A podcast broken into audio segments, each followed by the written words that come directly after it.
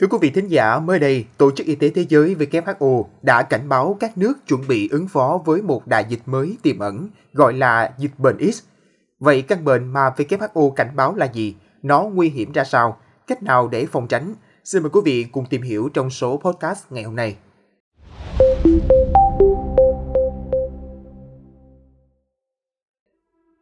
Thưa quý vị, theo CBS News, Tuần trước, các nhà lãnh đạo thế giới đã tập trung tại Diễn đàn Kinh tế Thế giới ở Davos, Thụy Sĩ để thảo luận về bệnh X, một căn bệnh do loại virus giả định gây ra, được cho là nguy hiểm gấp 20 lần COVID-19.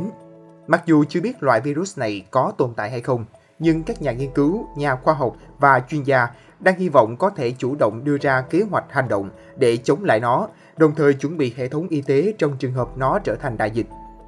Tiến sĩ Amesh Ananja từ Trung tâm An ninh Y tế John Hopkins nói với CBS News, có những chủng virus gây tỷ lệ tử vong rất cao có thể phát triển khả năng lây truyền nhanh chóng từ người sang người.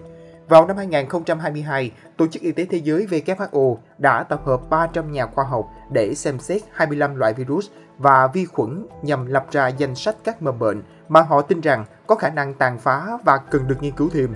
Nằm trong danh sách đó là bệnh X được WHO công nhận lần đầu tiên vào năm 2018. Theo WHO, loại virus này đại diện cho nhận thức rằng một đại dịch quốc tế nghiêm trọng có thể do một mầm bệnh chưa biết gây ra. Tại Davos, Thụy Sĩ, hôm 17 tháng 1, Tổng Giám đốc WHO Tedros Ghebreyesus cho rằng COVID-19 có thể là bệnh X đầu tiên. Theo tiến sĩ Ananja, một mầm bệnh chết người như bệnh X có thể là một loại virus đường hô hấp đã lây lan ở các loài động vật và chưa có khả năng lây sang người.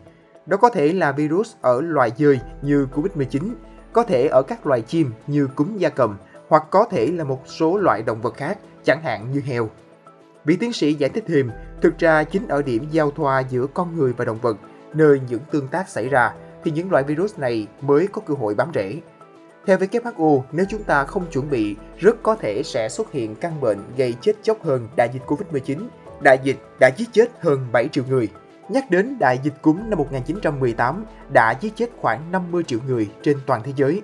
Tiến sĩ Alanja nói, nếu chúng ta làm quá kém với một thứ như Covid-19, bạn có thể hình dung tình hình sẽ tệ đến mức nào khi có dịch bệnh như năm 1918.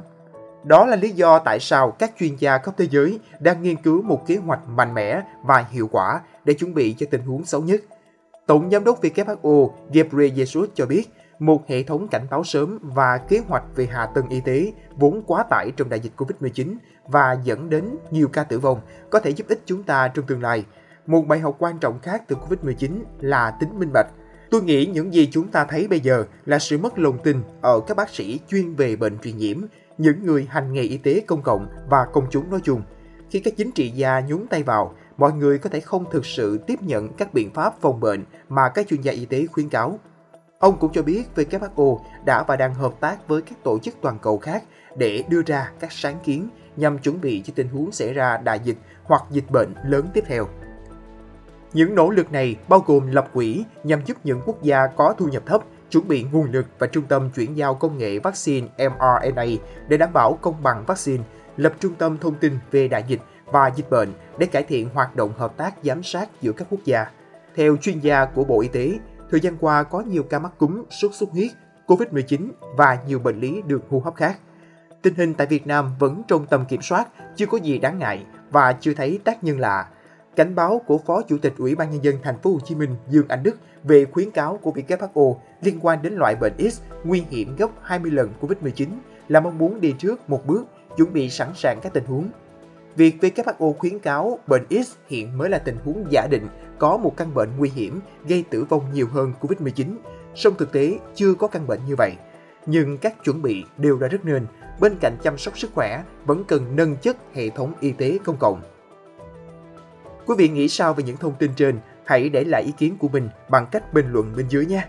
Cảm ơn quý vị thính giả đã lắng nghe số podcast này. Đừng quên theo dõi để tiếp tục đồng hành cùng với podcast Báo Tuổi Trẻ trong những số lần sau. Còn bây giờ, xin chào tạm biệt và hẹn gặp lại.